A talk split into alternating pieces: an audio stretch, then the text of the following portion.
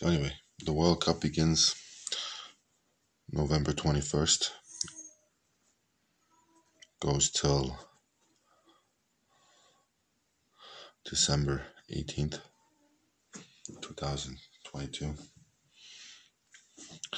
And we're going to see some results results of the second time Canada is qualified for the World Cup. We're going to see who they're going to play against, see how they're going to come up with the results. We're going to see if Poland is going to finish better and improve my uh, self esteem about all the losses we have suffered from in Canada.